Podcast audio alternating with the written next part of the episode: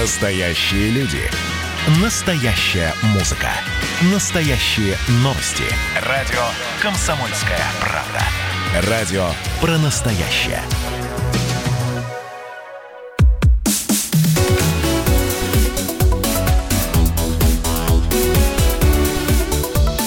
Тема дня.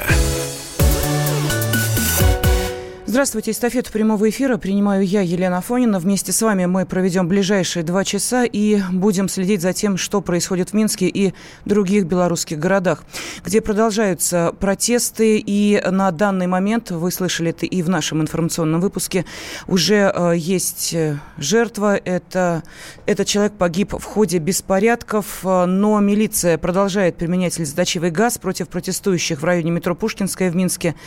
Как утверждается, Утверждают некоторые издания, корреспонденты, журналисты также получают травмы, поскольку находятся сейчас в самом эпицентре событий. По всему Минску сейчас достаточно много мест, где люди продолжают протестовать против результатов выборов, с которыми они не согласны. Я напомню наш номер телефона для тех, кто звонит нам из Беларуси. Для вас открыт телефон плюс семь четыреста девяносто пять девятьсот тридцать три тридцать четыре сорок три. Плюс семь четыреста девяносто пять девятьсот тридцать семь тридцать четыре сорок три. Сейчас на связи с нами редактор «Комсомольской правды» Минск Андрей Левковский. Андрей, здравствуй. Здравствуйте. Ну что, есть, к сожалению, уже погибшие, это официальная информация? Да, да, да, это официальная информация, которая от э, Министерства внутренних дел Беларуси. Вот, примерно в двадцать три часа, э, как они пишут, в ходе массовых беспорядков на улице Плитыцкого в Минске э, погиб человек. Э, строили, протестующие строили, строили баррикады, чтобы заблокировать движение. И, как пишет эм вэ дэ, э, один из протестующих пытался бросить в сторону силовиков неустановленное взрывное устройство. Вот, и оно взорвалось у него в руке, и мужчина получил травмы, несовместимые с жизнью. То есть погиб. Вот. Андрей, вот эти так неустановленные да. взрывные устройства, они откуда берутся в руках угу. у протестующих? Ну, тут я ничего не могу сказать, но понятно, что это, скорее всего, было что-то принесенное с собой. Угу. Подскажите, пожалуйста, вот за этот день, который прошел, было ли ощущение, что ведется подготовка к тем действиям, которые совершаются сейчас? Были ли какие-то серьезные призывы? Была ли какая-то информация о том, что необходимо совершать те или иные действия? Проще говоря, был ли и есть ли координирующий центр?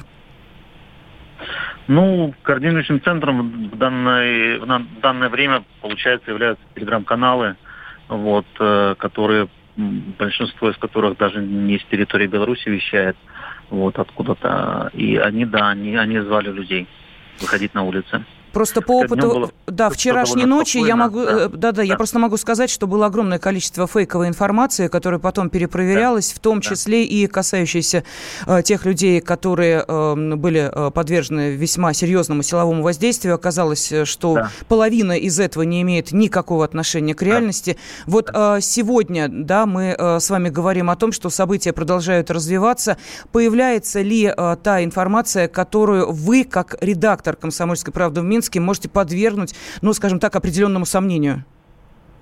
Ну, появляется, конечно, да, то есть все приходится перепроверять, потому что информации очень много. Вот, плюс информация идет из разных городов, не только из Минска, и поэтому, ну, ну, к сожалению, все проверить тоже нельзя, поэтому приходится скептически относиться и очень так осторожно, да. Но вот эта информация, к сожалению, она подтверждена Министерством внутренних дел, поэтому, ну, в ней, в ней, наверное, никто, никто не сомневается. Это, к сожалению, факт, что погиб человек, да.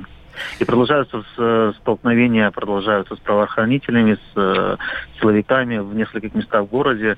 Народ, который рассредоточился по городу, вот, и в несколько, если вчера было примерно в одном месте, да, как-то все, все противостояние, то сегодня да, такие вот очаги разгорелись в нескольких местах. И довольно серьезные, довольно большие группы людей, и большая концентрация силовиков. Вот. И там ну, серьезное такие, такое противодействие идет. Угу. Скажите, пожалуйста, вот та, какая сейчас обстановка на улице, где погиб митингующий? Знаете, не очень понятно, потому что, ну, там оттуда никто мне ничего не сообщил пока, да, но Как, опять же, пишет эм вэ дэ, там идет работа следственно-оперативная группа. Я думаю, что каким-то образом там, наверное, немножко расчистили его, чтобы все-таки следователи могли работать. Я не знаю, честно скажу, не знаю.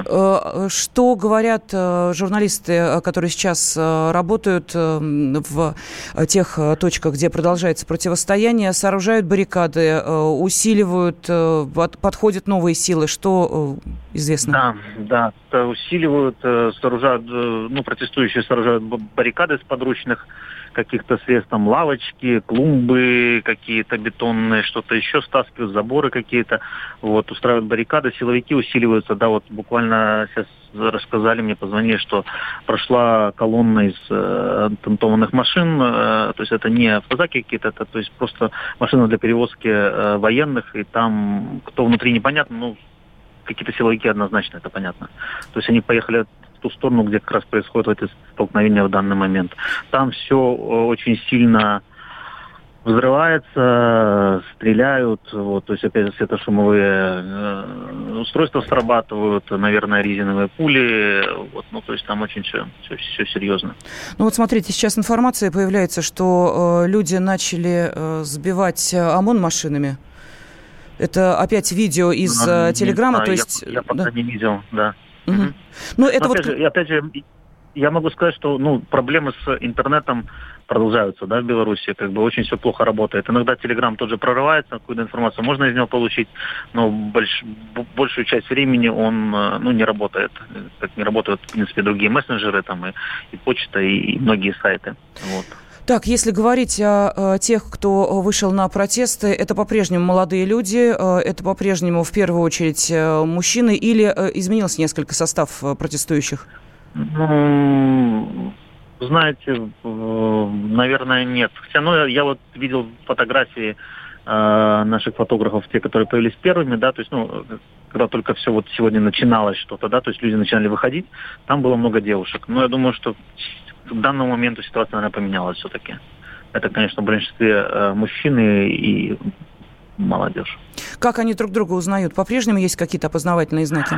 Нет, а противостояние идет между силовиками и протестующими. То есть тут, ну, зачем? Это же не какие-то две там группировки, условно говоря, там, фанатов, допустим, да, там одни за «Динамо», другие за «Спартак». Там надо какое-то обозначение, какое-то, какая-то атрибутика, чтобы отличить своих от чужих.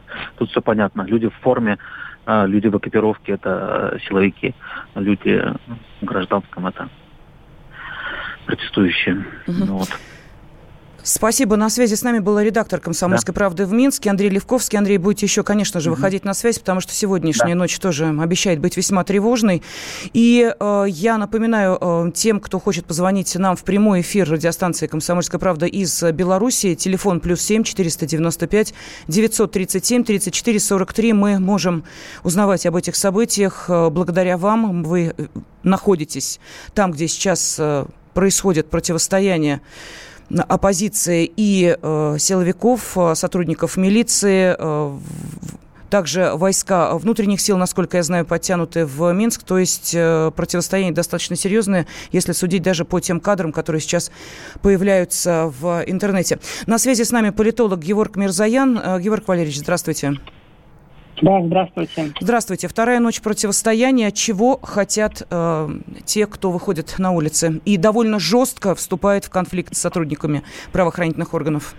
Ну, вы знаете, это, наверное, скорее жест отчаяния, потому что их не услышали на выборах. Вы видели все результаты, которые нарисовали госпожа Тихановская, э, нарисовал белорусский ЦИК. И, соответственно, люди считают, что у них нет иных вариантов действий, кроме как выйти на улицу, протестовать. Ну и, естественно, кому-то нравится, кому-то приходится вступать в столкновение с правоохранительными органами. К большому сожалению, все дошло до уличных протестов. И э, они, конечно, не прекратятся, они, конечно, вряд ли приведут к свержению Лукашенко, не такая ситуация. Они просто закончатся кровью, расколотым обществом и превращением президента в хромую утку. Собственно, винить в этом он может только себя. Какие должны быть действия власти сейчас, по вашему мнению? Что нужно в данный момент сделать для того, чтобы остановить это противостояние? Тем более, что, вот видите, мы с вами сегодня вторую ночь следим за тем, что происходит да. в Минске, и уже, к сожалению, подтверждено, что есть погибшие. Если честно, я даже не, не знаю, что нужно делать сейчас. Я мог сказать и говорил, что нужно было сделать в ходе предвыборной кампании, в ходе подсчета голосов. А сейчас уже поздно что-то делать. Лукашенко же не может э, признать выборы сфальсифицированными, их отменить, там, устроить третий тур, но это вызовет еще больше, э, еще большие проблемы. Единственное, что может сейчас теоретически сделать Лукашенко, это каким-то образом пережить вот эту волну протестов, а после этого налаживать диалог с гражданским обществом, после этого мириться с Российской Федерацией, после этого раскручивать, развинчивать гайки, в конце концов отпустить людей, которых задержали по итогам противостояния, но тех из них, конечно, кто там не прибегал к насилию. Я сомневаюсь, что все сотни э, людей, которые были задержаны, все они совершили насилие в отношении правоохранительных органов. И как бы Лукашенко нужно э, потом уже после всей, всей этой волны заниматься нормальной внутренней политикой. Но я опять же честно сомневаюсь, что Александр Григорьевич до этого дойдет.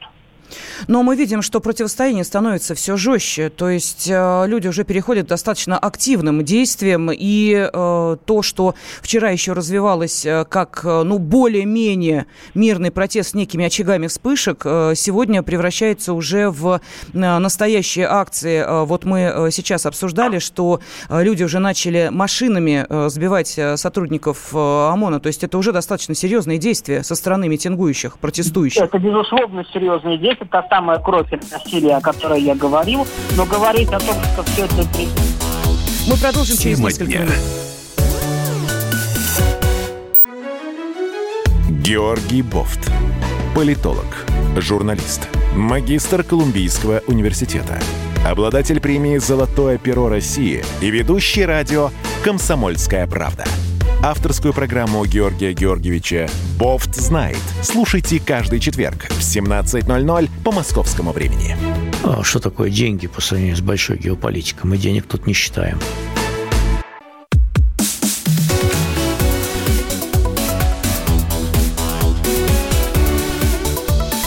Тема дня. В студии Елена Афонина. Мы вместе продолжаем следить за тем, что происходит в Беларуси, в Минске и других городах. Поступает информация, например, и о том, что в Гомельской области, в городе Светлогорске, после длительных протестов жителей города милиция сложила щиты, покинула здание администрации. Но, опять же, информация поступает из непроверенных источников, поэтому доверять ей или не доверять, мы лучше будем опираться сейчас на ту информацию, которая реально проверена нашими журналистами, которые работают на месте событий. Владимир Варсобин выходит с нами на связь. Володя, я приветствую тебя. Здравствуй. Да, здрасте. Так, я нахожусь в клубах слезоточивого газа. Где находишься? В каком месте? А, я в районе Пушкинской, там, там а, торговый центр Европа. А, здесь, а, здесь недалеко произошло очень знаковое событие. А, демонстранты, я не знаю, как их назвать, а, а вдруг ответили полиции и забросали ее... бутылками с зажигательной смесью. А, в ответ они получили световые, световые шумовые гранаты, слезоточивый газ, резиновые пули. А, площадь эта зачищена. Сейчас они идут вот сюда, к Европейскому и дальше. А, там люди бегут. А, скорой помощи тоже много. А, вот. Трудно проходить туда из-за газа. Это противная штука, да. Вот. вот такая ситуация. Володь, что значит площадь? Скажи, пожалуйста, что значит площадь зачищена? В чем это выражается? Как? Что происходило? А, ну как? Там это не мои, я не видел. Это просто наш корреспондент, который вот застал. Он сюда приехал за двадцать минут, он пробился. А, вот он рассказывает, что а, он видел эти бутылки, летящие в ОМОН. А, причем бутылки летели и горели. Вот, а дальше все было жестоко, там и дубинки, и пули, и все что угодно, то есть там никого сейчас нет. Сейчас их теснят э, в сторону окраины Минска, ну то есть как теснят, это по сути бегство, потом люди останавливаются, пытаются вернуться, потом бегство. И надо заметить, что все вот сейчас эти магистрали, они находятся в каких-то страшных пробках, есть, есть места, где... машины даже брошены, и люди ходят просто, просто бессмысленно. А есть места, где стоит, стоит красный свет, и не, он не меняется на зеленый. И, в общем, просто хаос какой-то сейчас на, в центре Минска. Проехать здесь вообще тяжело, потому что часть дорог а, закрыта полицией, ча- милицией, часть дорог парализована причинами, которые я сказал. Вот. И вспышки вот такой вот насилия, они вспыхивают неожиданно. Я вот сейчас а, только вернулся из Немиги, а, по информации вот бегу, а тут уже слезоточивый газ, тут а, люди бегут назад и кричат, туда нельзя ходить без маски, маску нужно мочить. Ну, в общем, такая, да, такая адреналиновая история из Минска. Володь, судя по всему, потому что ты сказал, бутылки с зажигательными смесями готовились заранее. То есть это уже не просто некий протест, это уже серьезно подготовленная акция для противостояния силовикам. Ну, конечно, их не продают в магазинах. Ну, естественно. То есть, значит ли это, что можно вычислить тех людей, которые предпринимают подобные действия? Активный ну, центр, я просто хочу понять, он есть, нет? Бутылка с зажигательной смесью, просто это бутылка, в которую наливается, там, не знаю, керосин, или там что-то, что-то еще гремучее действо, uh-huh. которое тоже под рукой, и фитиль. То есть для того, чтобы это сделать, не нужно иметь финансирование Запада. Мне рассказали местные, что вот именно вот там собирались местные, то есть как теперь перерождается протест. Если раньше собирались в одну точку, то теперь люди собираются там, где они родились, там, где их дом, их микрорайон. А здесь вот собрались местные с этого района. Видимо, ребята э, суровые, судя по бутылкам. По крайней мере, именно они еще там соорудили баррикады. И, кстати, баррикады находятся еще на Пушкинской. Э, из э, театральных тумб сделаны. Э, вот так вот. Требования есть какие-то? Или сейчас уже не до требований? Ну, конечно. Не, ну требования... Требования, естественно, пересмотреть итоги угу. а, выборов. А, и да, да, и честный выбор, честный выбор. Ну вот а, наши радиослушатели а, комментируют а, то, о чем мы сейчас говорим, а, и напоминают, что в Беларуси вроде как для несовершеннолетних комендантский час по закону с двадцати трёх до шести утра. Мы, понимаете, в чем дело? Может быть, они что-то и объявили, угу. но сами же власти отрезали всех от информации. У нас нет интернета. Я...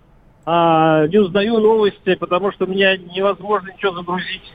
Вот, поэтому местные могут и не знать о том, что придумало а, правительство.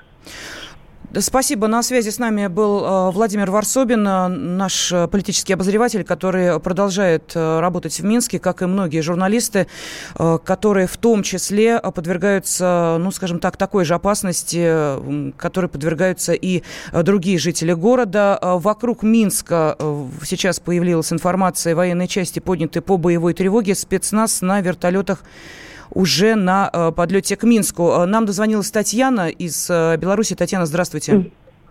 Здравствуйте.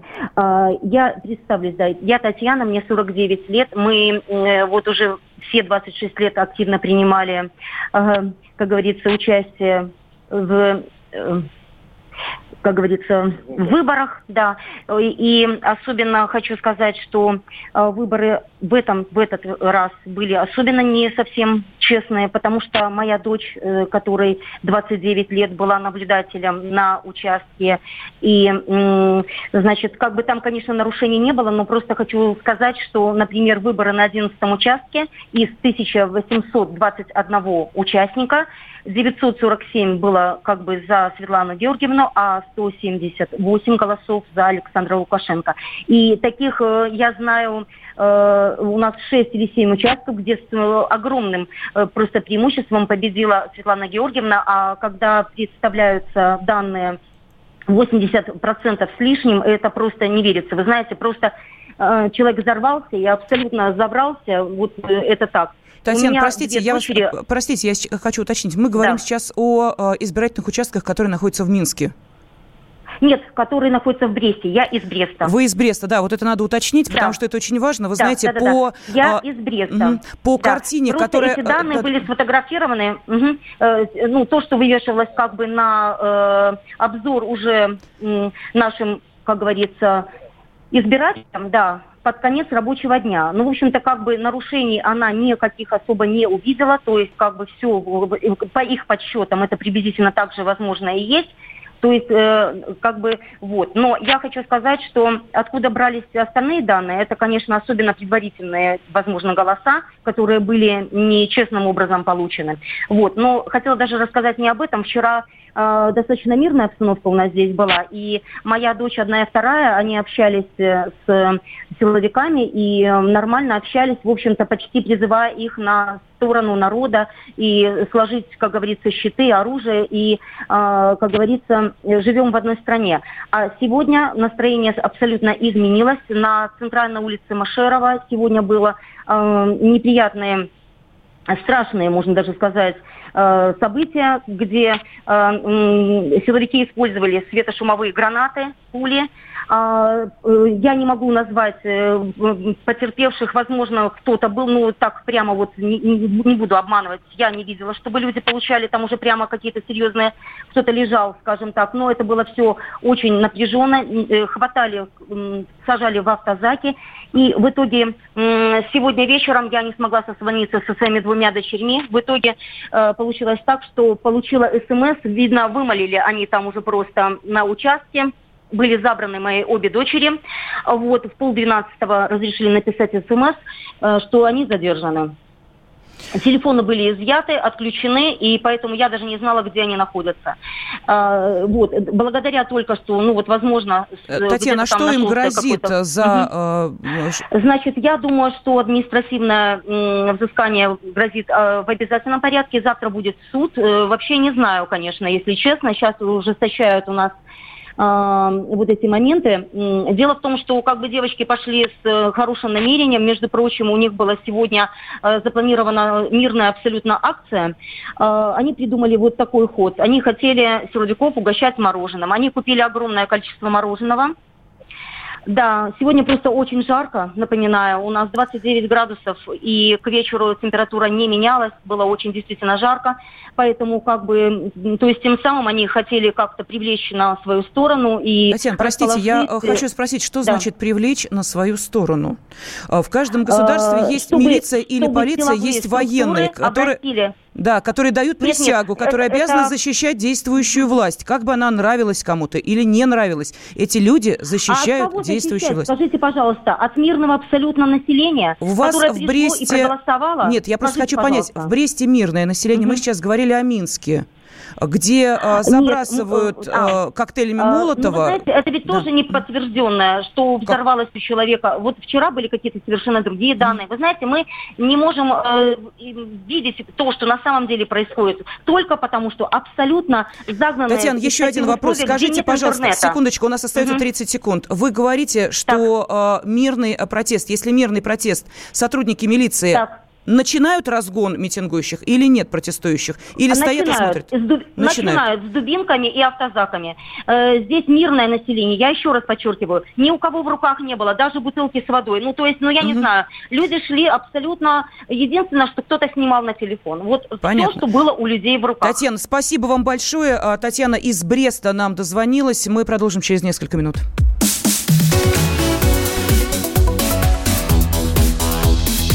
Тема дня.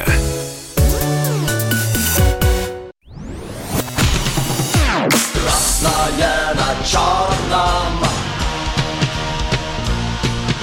Красное на черном. Там, где вода, и в небе смешки ломаных стрел, я руки протягивал вверх, я брал молнии в гость. Летят дороги, день просвет менять. Камушья, а мне рассталась трасса Е девяносто пять. Опять игра, опять кино, снова выход на бис. Комсомольская правда. Радио поколения Алисы.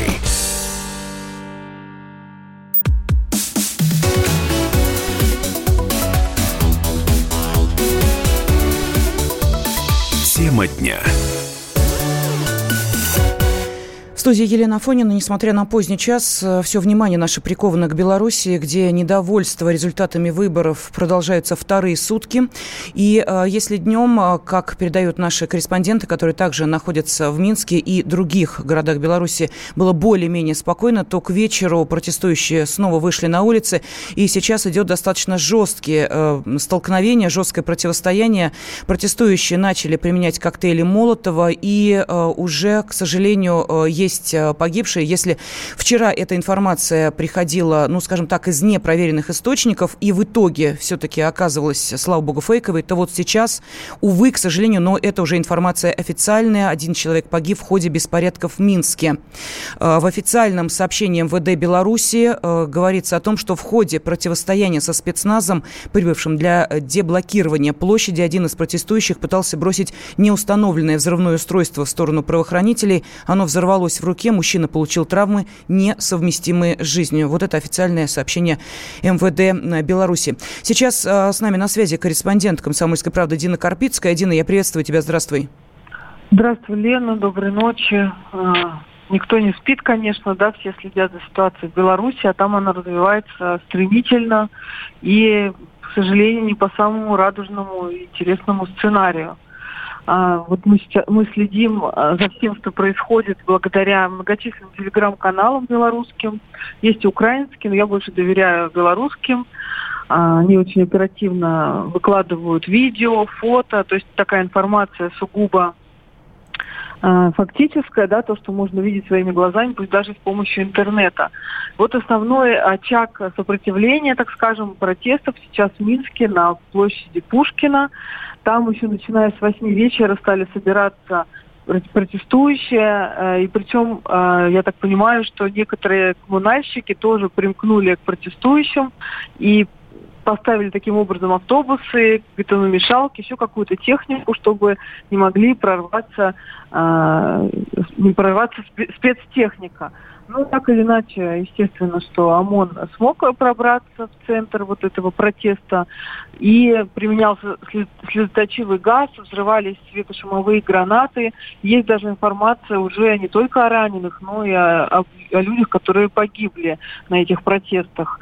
А, помимо этого, во всем городе своеобразная такая протестная волна автомобилистов. Люди блокируют улицы, просто заглушают машины, гудят постоянные клаксоны, выкрикивают все лозунги, и «Уходи», и поют песни Виктора Цоя «Перемен». Это такая уже традиционная, можно сказать, песня для белорусских оппозиционеров. Большая стычка на Ковальгарской улице, и там даже была ранена наша с вами коллега, журналистка издания «Наша Нива» Наталья Лубневская. Ей в ногу попала пуля резиновая, потому что вот э, и там, и во многих других местах э, применяются резиновые пули. Во всех остальных городах белорусских, крупных, а их немало в республике, тоже сегодня неспокойно. Э, в Гомеле собрались люди около филармонии, там собрался также и ОМОН, были стычки. В Мозыре я видела кадры в телеграм-канале, как ОМОНовцы догоняют людей, просто всех без разбора бьют. Кто-то попадает э, просто под замес, просто пешеходы, возможно, какие-то, да, которые возвращались домой. В Бресте тоже достаточно все жестко. Там, так же, как и вчера, основные протесты на проспекте Машерова. И стычки с ОМОНом там начались с двадцати трёх примерно часов. Людей пытались выдавить в сторону Брестской крепости. И в определенный момент, не знаю, что там уж случилось, люди стали нападать на силовиков с бутылками, камни бросали. И вот там тоже применялся и газ слезоточивый, и пули резиновые. В общем, вот такая ситуация. В Могилеве тоже спокойно, и везде, везде сейчас, вот пр- прямо в эту минуту постоянно приходят э, новые какие-то данные и о погибших, и о раненых. Водитель автобуса в Минске пострадал, ему в ногу тоже попала пуля. В общем, я думаю, что завтра Белоруссия проснется уже совсем другой страной, и, скорее всего, будут какие-то ужесточения, потому что сегодняшние протесты намного жестче, чем вчерашние, и так э, более жестко себя ведут и силовики, их стало намного больше. Э, еще с обеда в Минск прибывали колонны И вот сейчас есть информация, что даже БТРы уже на улице города замечают. Вот такая вот история сейчас происходит в Белоруссии. Дин, Понятно. Оставайся буквально еще несколько минут на связи. Я призываю тех, кто нас слушает сейчас, в том числе и в Беларуси, или у кого родственники в Беларуси, может быть, в течение прошедшего дня вы созванивались, узнавали, как там что, как и что происходит, как развиваются события. Звоните по телефону плюс семь четыреста девяносто пять девятьсот тридцать семь тридцать четыре сорок три. Давайте еще раз номер назову: плюс семь четыреста девяносто пять девятьсот тридцать семь тридцать четыре сорок три. Я почему, Дин, попросила тебя остаться на связи? Дело в том, да. что нам звонила наша радиослушательница из Бреста и говорила о том, что там был мирный протест, абсолютно мирный, и силовики приступили к разгону мирных протестующих, начали оказывать на них вот такое достаточно серьезное и жесткое воздействие. То есть здесь не очень понятно, то ли действительно власть дает приказ, даже если люди не проявляют агрессии,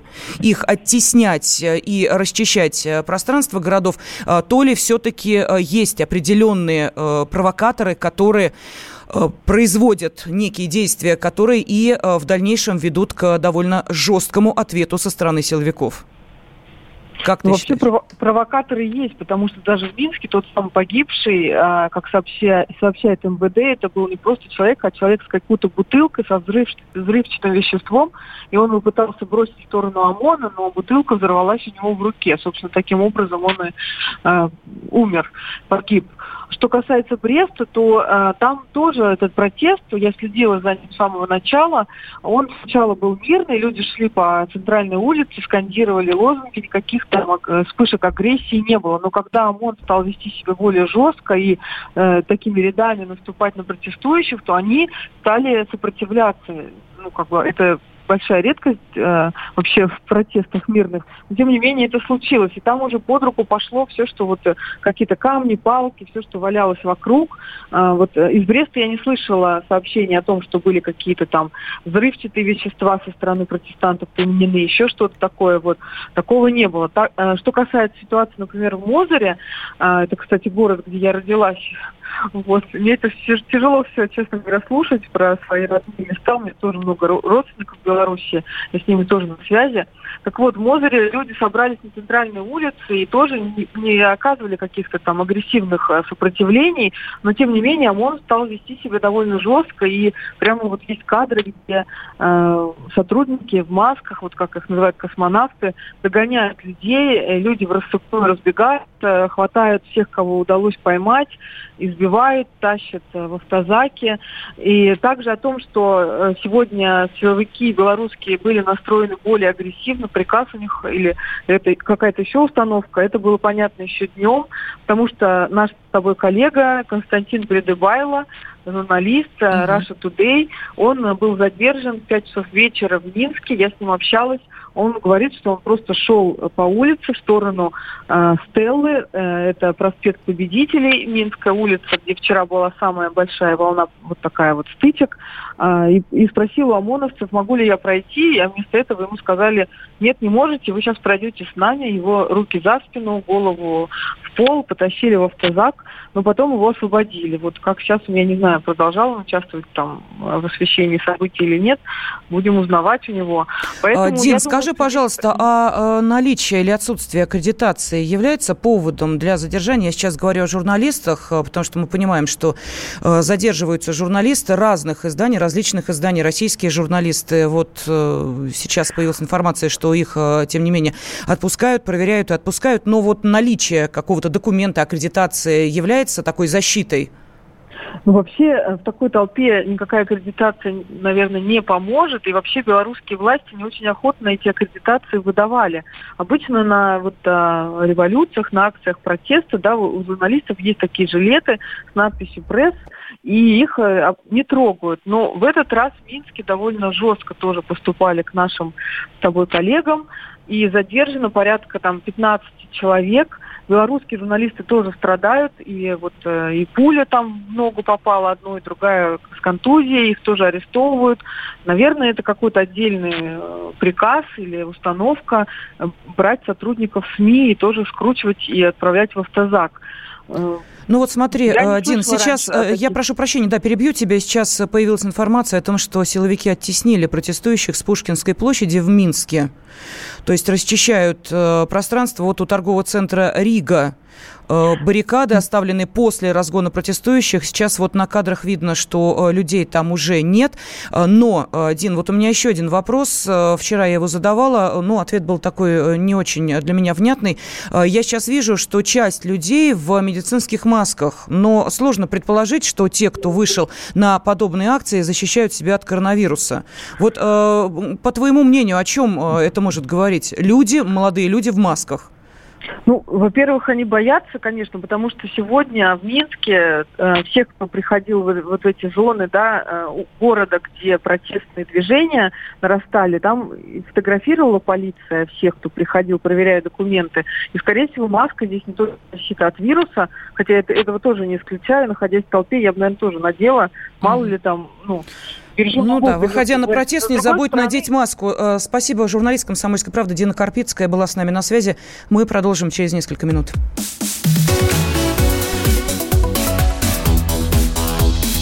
Тема дня.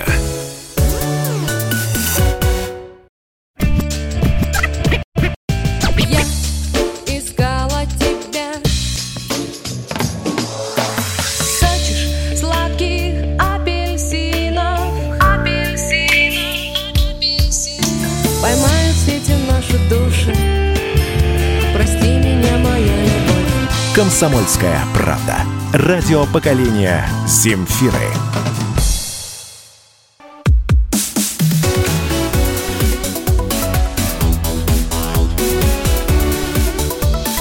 Тема дня.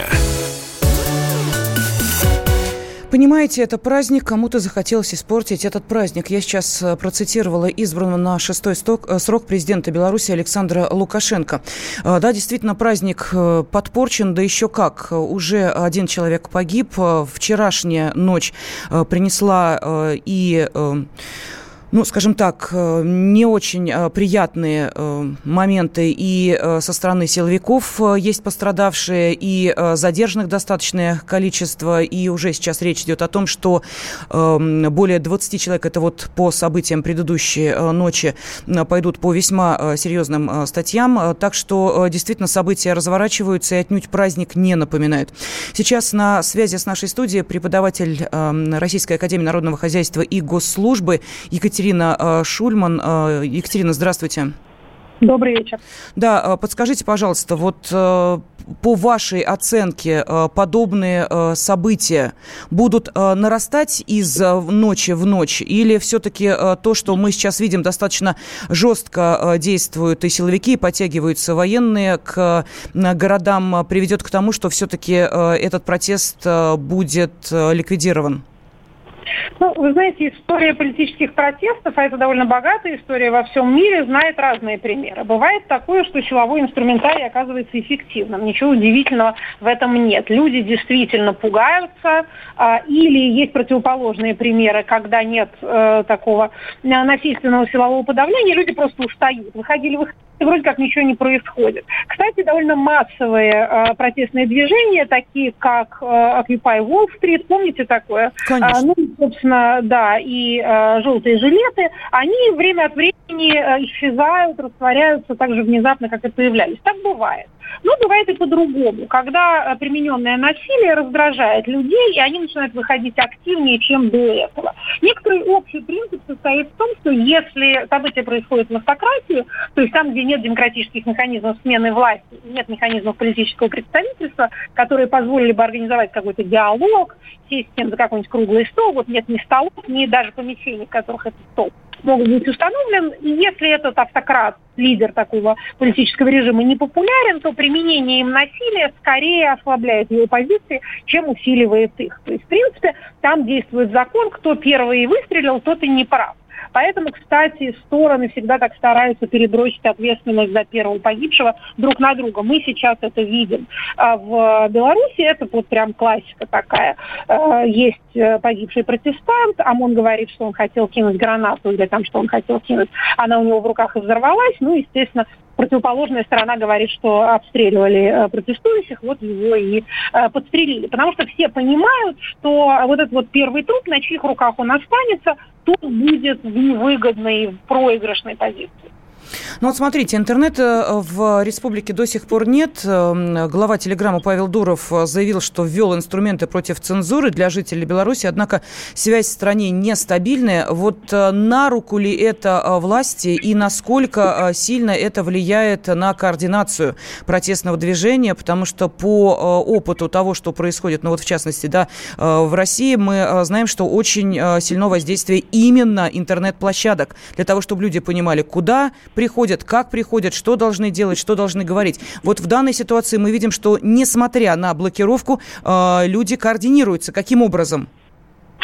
Ну, судя по тому, что сам Александр Лукашенко переложил вину за отсутствие интернета на какие-то плохие внешние силы, которые ведут ддос-атаки, это все-таки воспринимается как скорее, э, то, что называется, деструктивный фактор, чем как э, значит, проявление силы и мощи государственной машины. Понимаете, в современном городе, да и вообще в любой э, нынешней стране с хоть какой-то действующей экономикой, интернет это же не просто э, какая-то, знаете ли, газета, да, это не просто средство обмена информацией, это кровеносная система всей социально-экономической жизни. Если нет интернета, это значит, что люди не могут банковской карточкой расплатиться, не могут такси вызвать, да, в общем, вообще непонятно. Но это ладно, это все а, такие а, маленькие радости городской жизни, но не очень понятно, как работают а, системы связи, как работают больницы, а, как работает вообще техника а, вся, которая во многом тоже завязана на а, интернет-ресурс. Так что ничего хорошего в этом нет.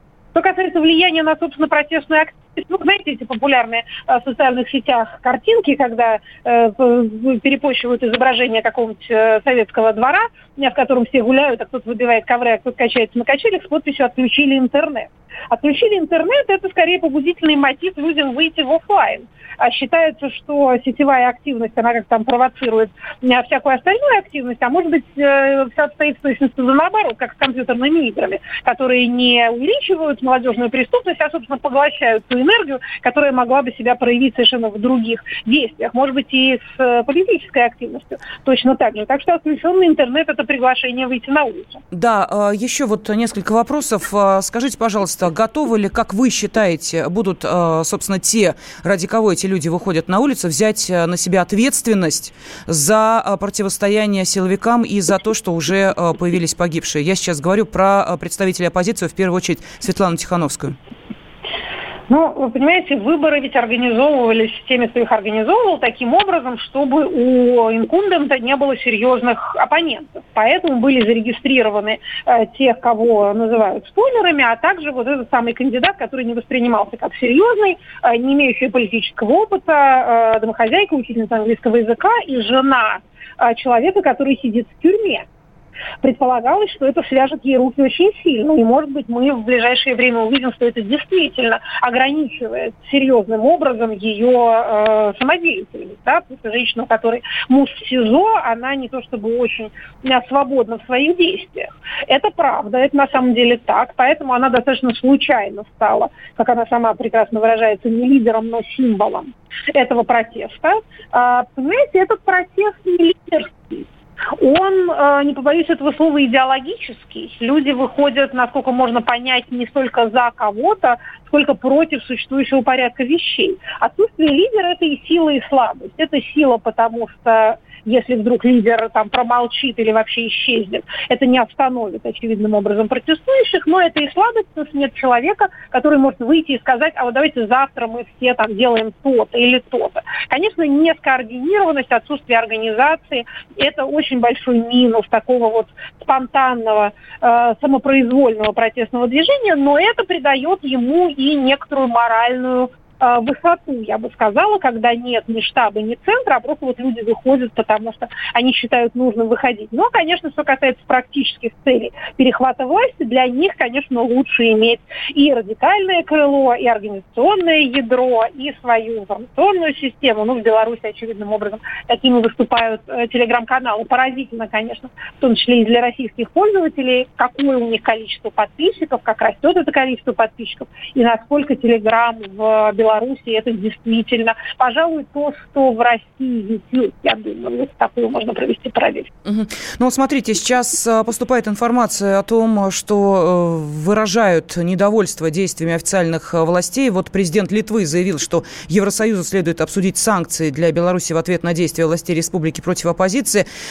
И также есть информация о том, что вот из Америки поступают тоже такие ай-яй-яй в адрес Лукашенко. Американский сенатор пригрозил ввести санкции лично против Лукашенко. Но я не знаю, вот данные, так, реплики или из-за океана, или чуть ближе, они вообще какое-то воздействие на президента Беларуси оказывают или нет?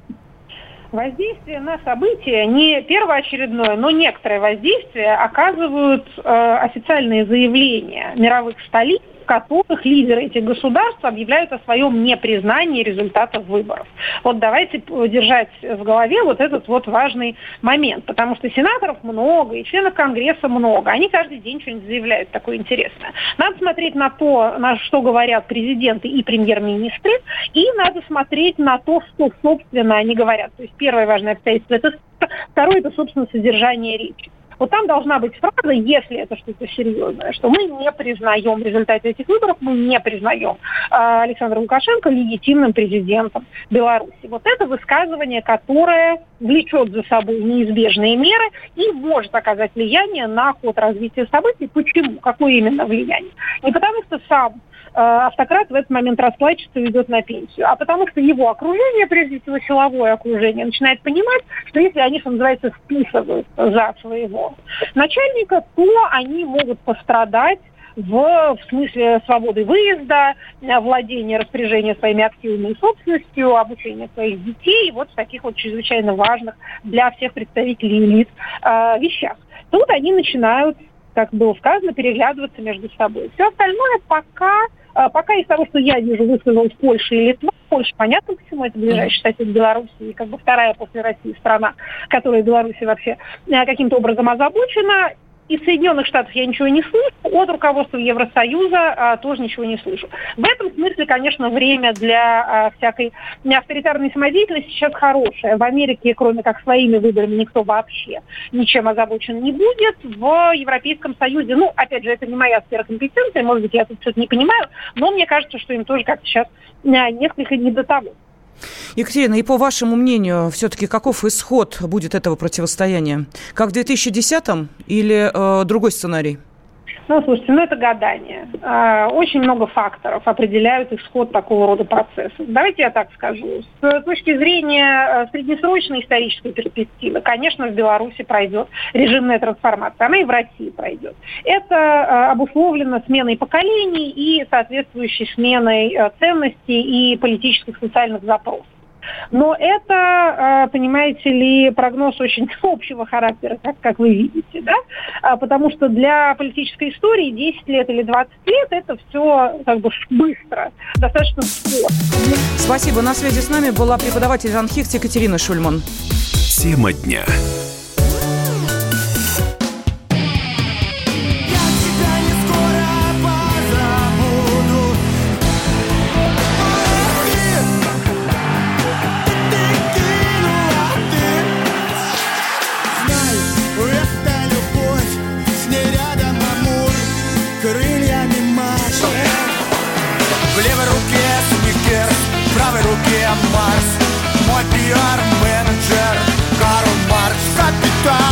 «Комсомольская правда». Радио поколения Ляписа Трубецкого.